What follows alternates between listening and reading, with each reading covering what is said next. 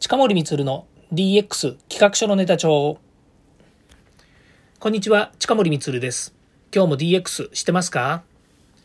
今日は日曜日ということもありまして、えー、自分 DX をですね、お伝えしたいなというふうに思います。まあ、その中でですね、えー、新 R25 というですね、えー、サイトがありまして、まあ、ここですね、えいろんな有名な方とかですね、え著名人の方がですね、いろいろ投稿とかしてて、なかなか面白いんですけれども、その中のですね、今日のお題がありまして、それがですね、えっ、ー、と、SNS との適切な距離感を保つためにっていうですね、そのために意識していることは何ですかっていうことをですね、まあ、いろんな方が投稿しています。まあ、その中で私も、え、投稿したんですけれども、そのですね、こう、SNS との付き合い方、えー、使い方、付き合い方についてですね、少しお話ししましたので、えーまあ、あの、そこのサイトを見ていただければですね、私が投稿した内容というのはわかるんですけども、そのことについてですね、少し深掘りしてお話ししたいなというふうに思っています。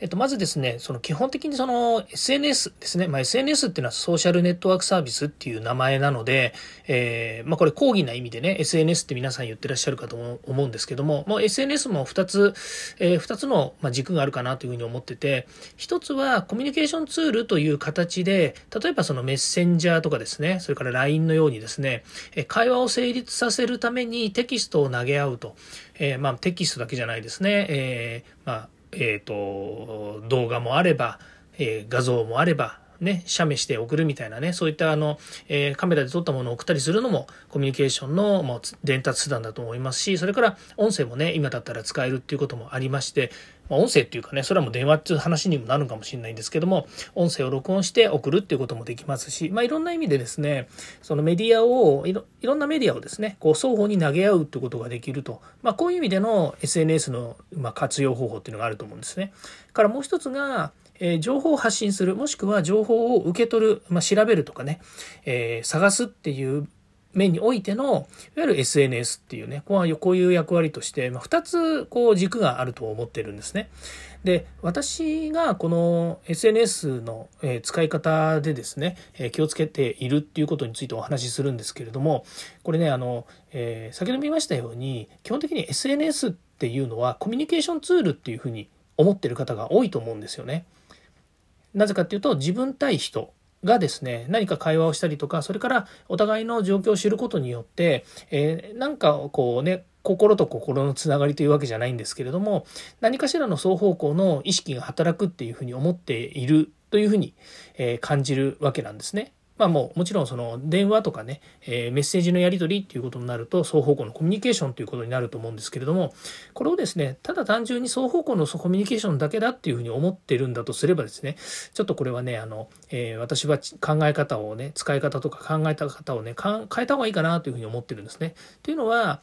えー、と基本的にこういったそのコミュニケーションツールっていうのは、まあ、足して2で割ってですねプラスになればいいんですけれどもそうじゃない場合つまりなんかこう違和感があったりとかそれからあのこういうツールに疲れて嫌だなというふうに思っている場合ですよねそういった時にはねこう、えー、できる限りもう離れた方がいいかなというふうに思ってるんですね。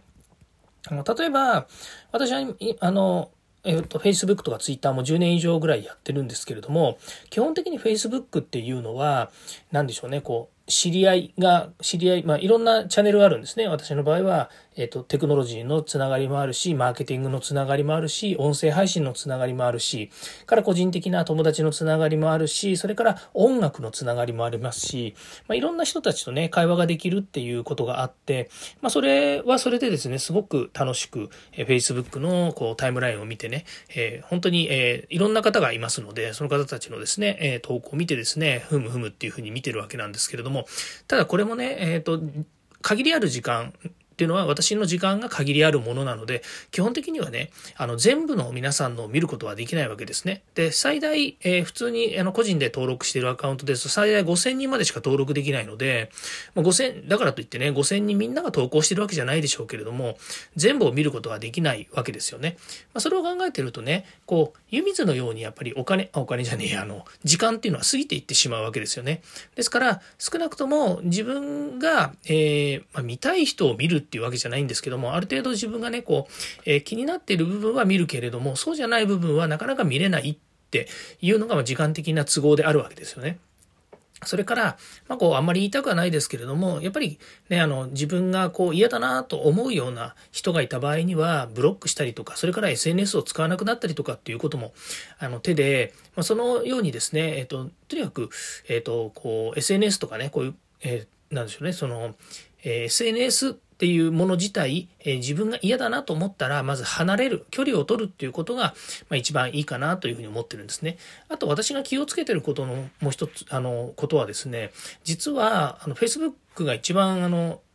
自分の中で使ってるんですね。まあ、ツイッター、あの、Facebook の次はツイッター、その次が、まあ、インスタグラムなんですけれども、基本的に今、軸としては、この、えー、DX 企画書のネタ帳の配信を始めてからですね、えっ、ー、と、すべての、えっ、ー、と、まあ、例えばアカウントの、えっ、と、プロフィール写真とかっていうのは、この企画書のネタ帳のプロフィール写真を使ってるんですね。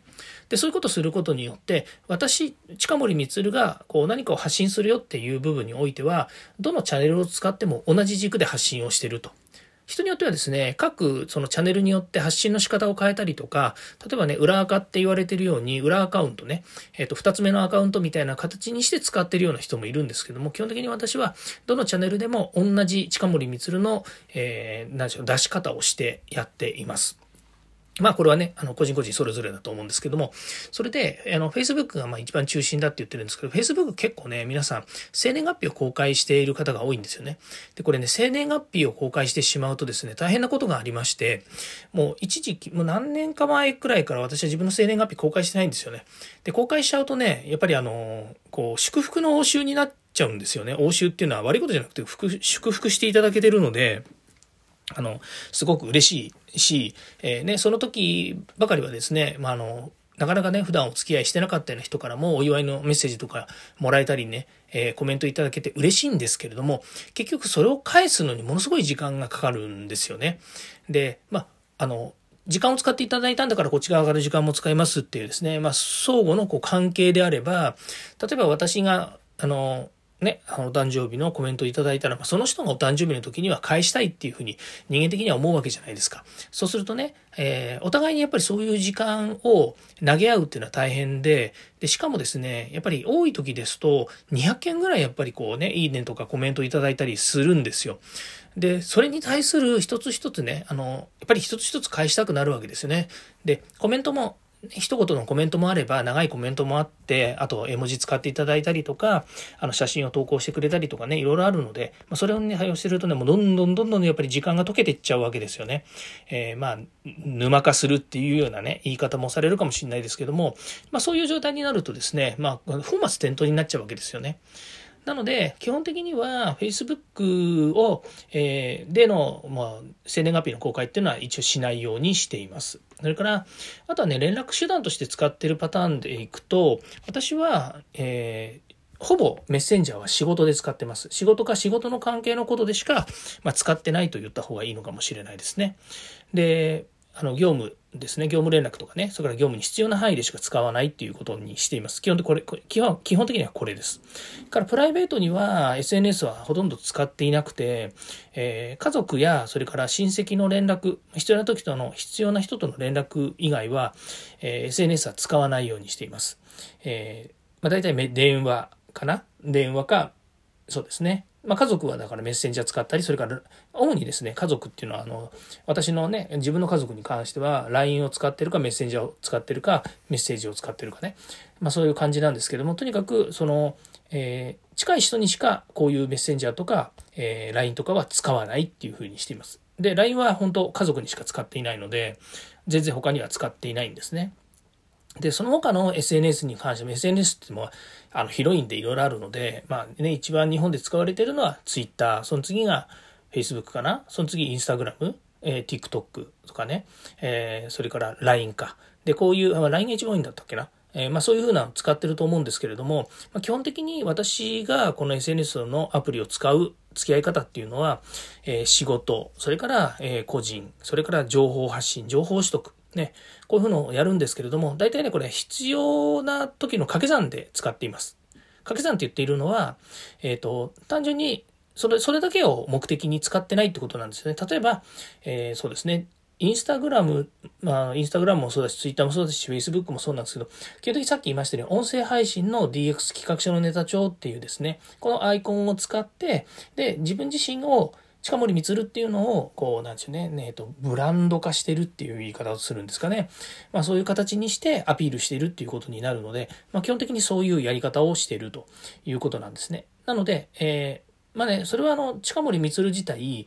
あの、ね、音楽が好きだったりとか、それからね、テレビでこういうもん見ましたとか、えー、例えば Mac のパソコンが欲しいとかね、から、えー、こういうネタがすごく面白かったですとかっていうのも、いっぱいこう投稿したりとか、えー、します。で、Twitter の方でも、えー、Twitter はね、やっぱり短いテキストでパンパン送ったりするのが楽しいので、で、送ったりもしますけれども、基本的に絶対時間ってね、ありますよね。だから、あの、少なくともツイッターを投稿するときには何かのきっかけがあるから投稿する。だから、えー、例えば音声配信の新しいね、今こうやって音声撮ってますけども、これをアップロードするときに、えー、例えばツイッターと、それからフェイスブックと、えー、なんだ、 LinkedIn と、それから、あとは、えっ、ー、と、8ですかね。そっちの方に、ね、情報を登録するとかね。あとは、なんでしょうね、あの、自動化ツールですね。えー、パワーオートメイトとかね、えー、それからあの IFTTT とか、そういったものを使って、えっ、ー、と、情報をシェアするとか、そういったものに、をしながらですね、え各メディアとのお付き合いをしているということなので、基本的には単独で、それだけでですね、えっ、と、完結してるのではなくて、